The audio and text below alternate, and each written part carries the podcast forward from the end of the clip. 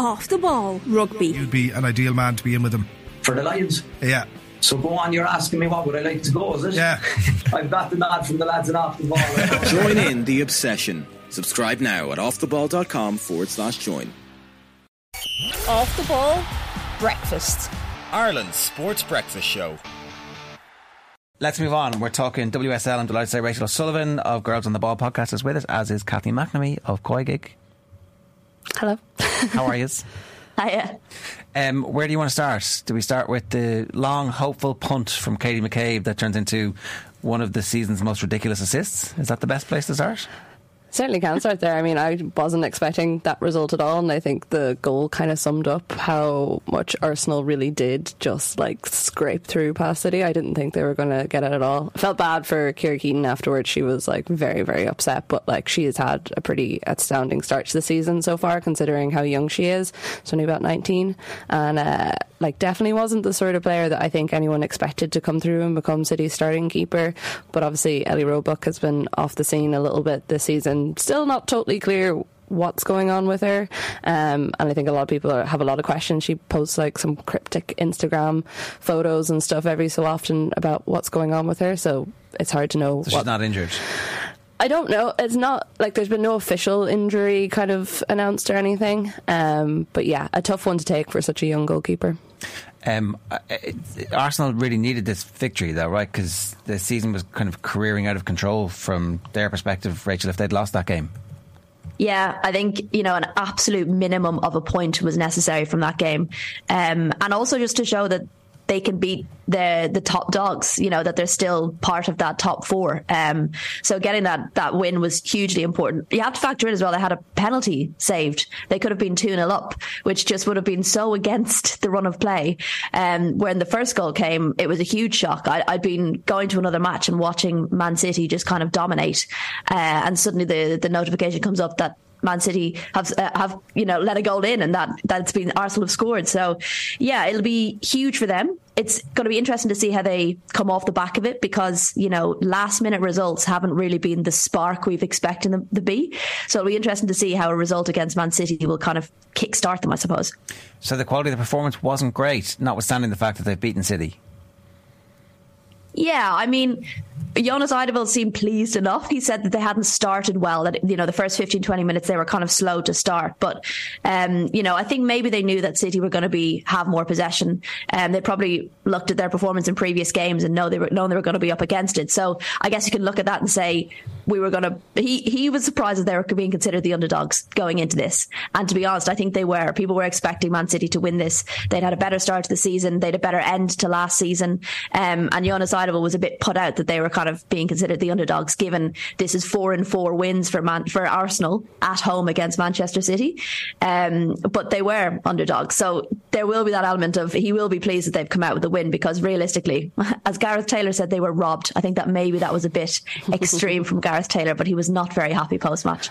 I think Eideville is kind of similar to Arteta in a way, where like he gets really upset and annoyed whenever the team is viewed as the underdogs, and to an extent I can understand it sometimes when you look at what like the team that they have on paper. But considering the start of the season that Arsenal had and the fact that they have been like completely inconsistent, whereas City have probably been the most in-form team in the league with how they have played so far, it wasn't like that big of a thing to say that like in every prediction I gave, I said that City were going to win this one by 2-1, so I technically got the scoreline right, just the wrong way around, which is fine as an Arsenal fan. But like this is the thing that really confused me about when Arsenal gave him the contract extension at the time that they did, because I was like, when you look at the squad that's there, you're like, yeah, they definitely should be performing better. What's the issue then? And a lot of the time the issue is some of the in-game management and how players don't seem to actually know what they're doing when they're on the pitch, and there's like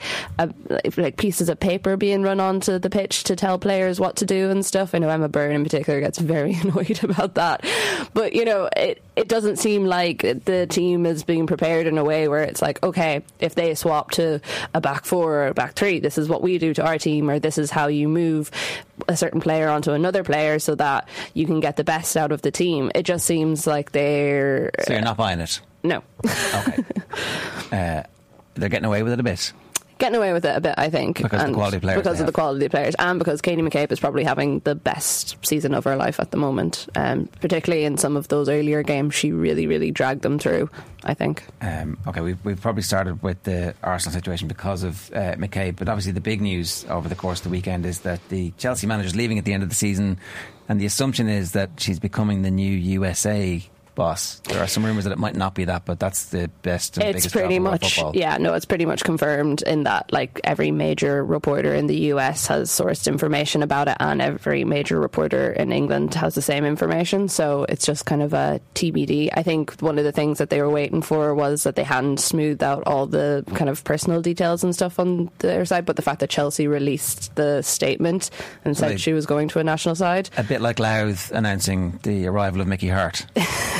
A little bit. I mean, it came pretty much out of nowhere. There had been no run up to it. No one had expected it. She'd always been a name that was in line for the US job, in that she is one of the best managers in the world at the moment. But also, there was some talk out of the US that they didn't want to wait until, like, the end of our season, so like next summer, for a manager to come in. They wanted someone to come in before then, so that the expectation then kind of shifted to the likes of Laura Harvey or someone else.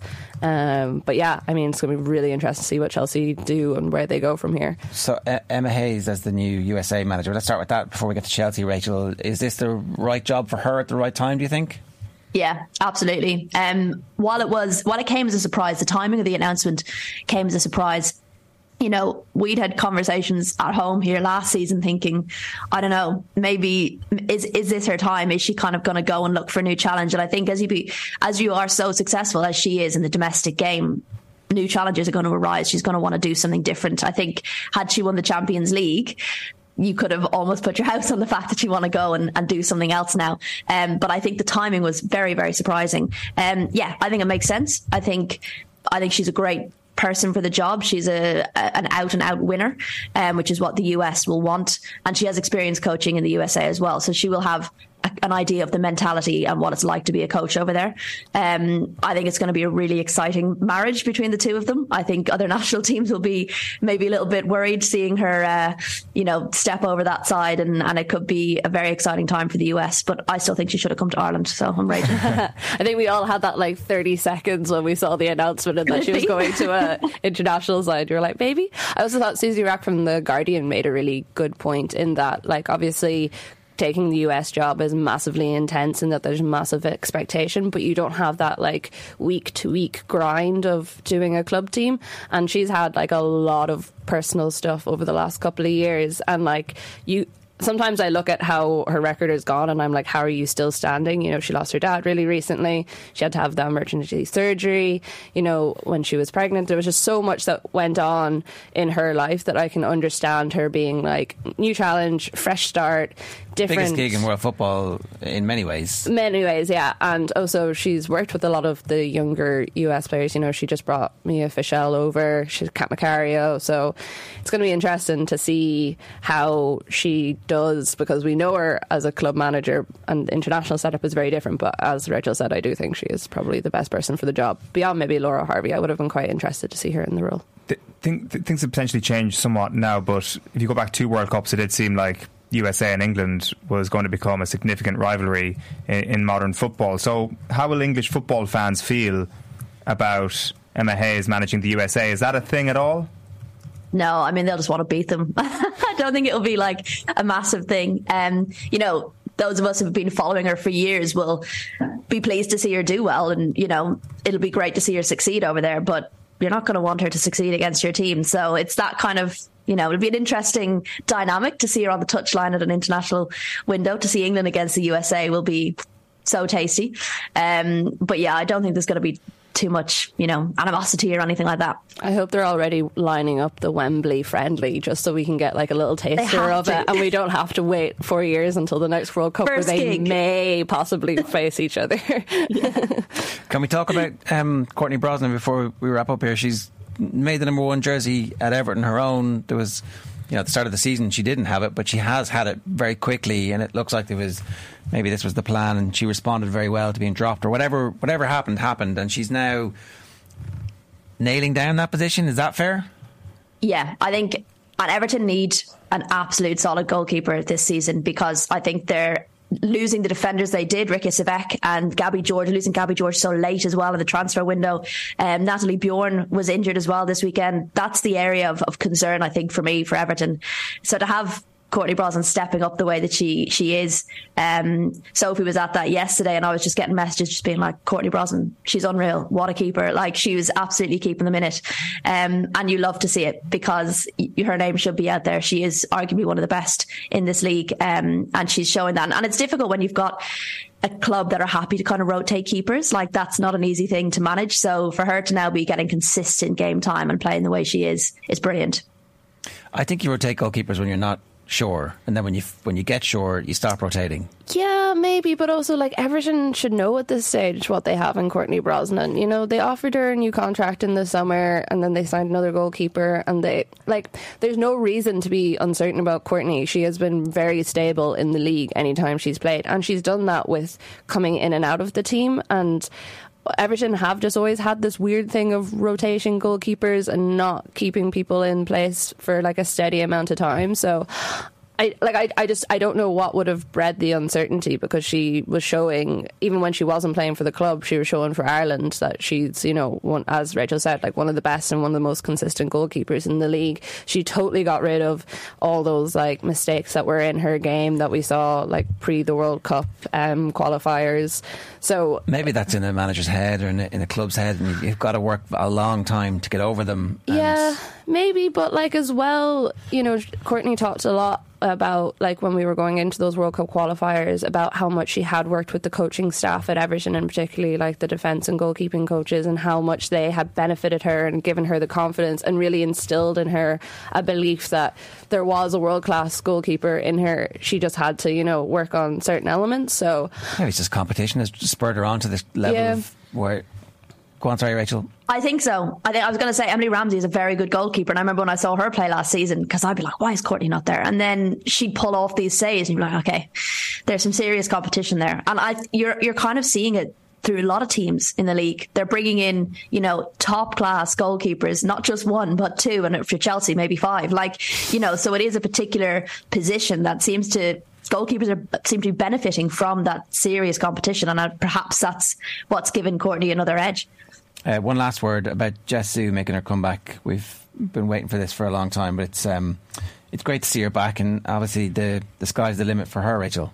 Yeah, I asked Rianne about that yesterday, because she did make her an appearance as a sub, and she said that Jess had been raring to go for a few weeks now, but it just hadn't been quite the right time. I'll be honest, I was surprised that she came on in the match that she came on in. You know, I was a little bit surprised at some of Rianne Skinner's substitutions, to be totally honest. They were losing 3-2, but, you know, an exciting player like that to bring on to hopefully give you a bit of a spark. And I'm just thinking about Ireland and seeing these players coming back from injury. I've been desperate to see her come back. I was there when she got the injury, because I was so excited about her signing and coming to play over here. So yeah, great to have her back, and hopefully it gives West Ham something else, because they don't have a huge amount of depth. And I think that's maybe becoming a little bit evident when they're in games where they're not winning and they need something extra. So hopefully that's something Jess can give them. All right, we'll leave it there. Rachel, good stuff. Thanks a million. Kathleen, thank you. Thank you. It's Rachel O'Sullivan from Girls on the Ball. And of course, the latest episode of Koi Gig is out tomorrow. Tomorrow morning, yeah. Very good. Off the Ball Breakfast. Ireland's sports breakfast show.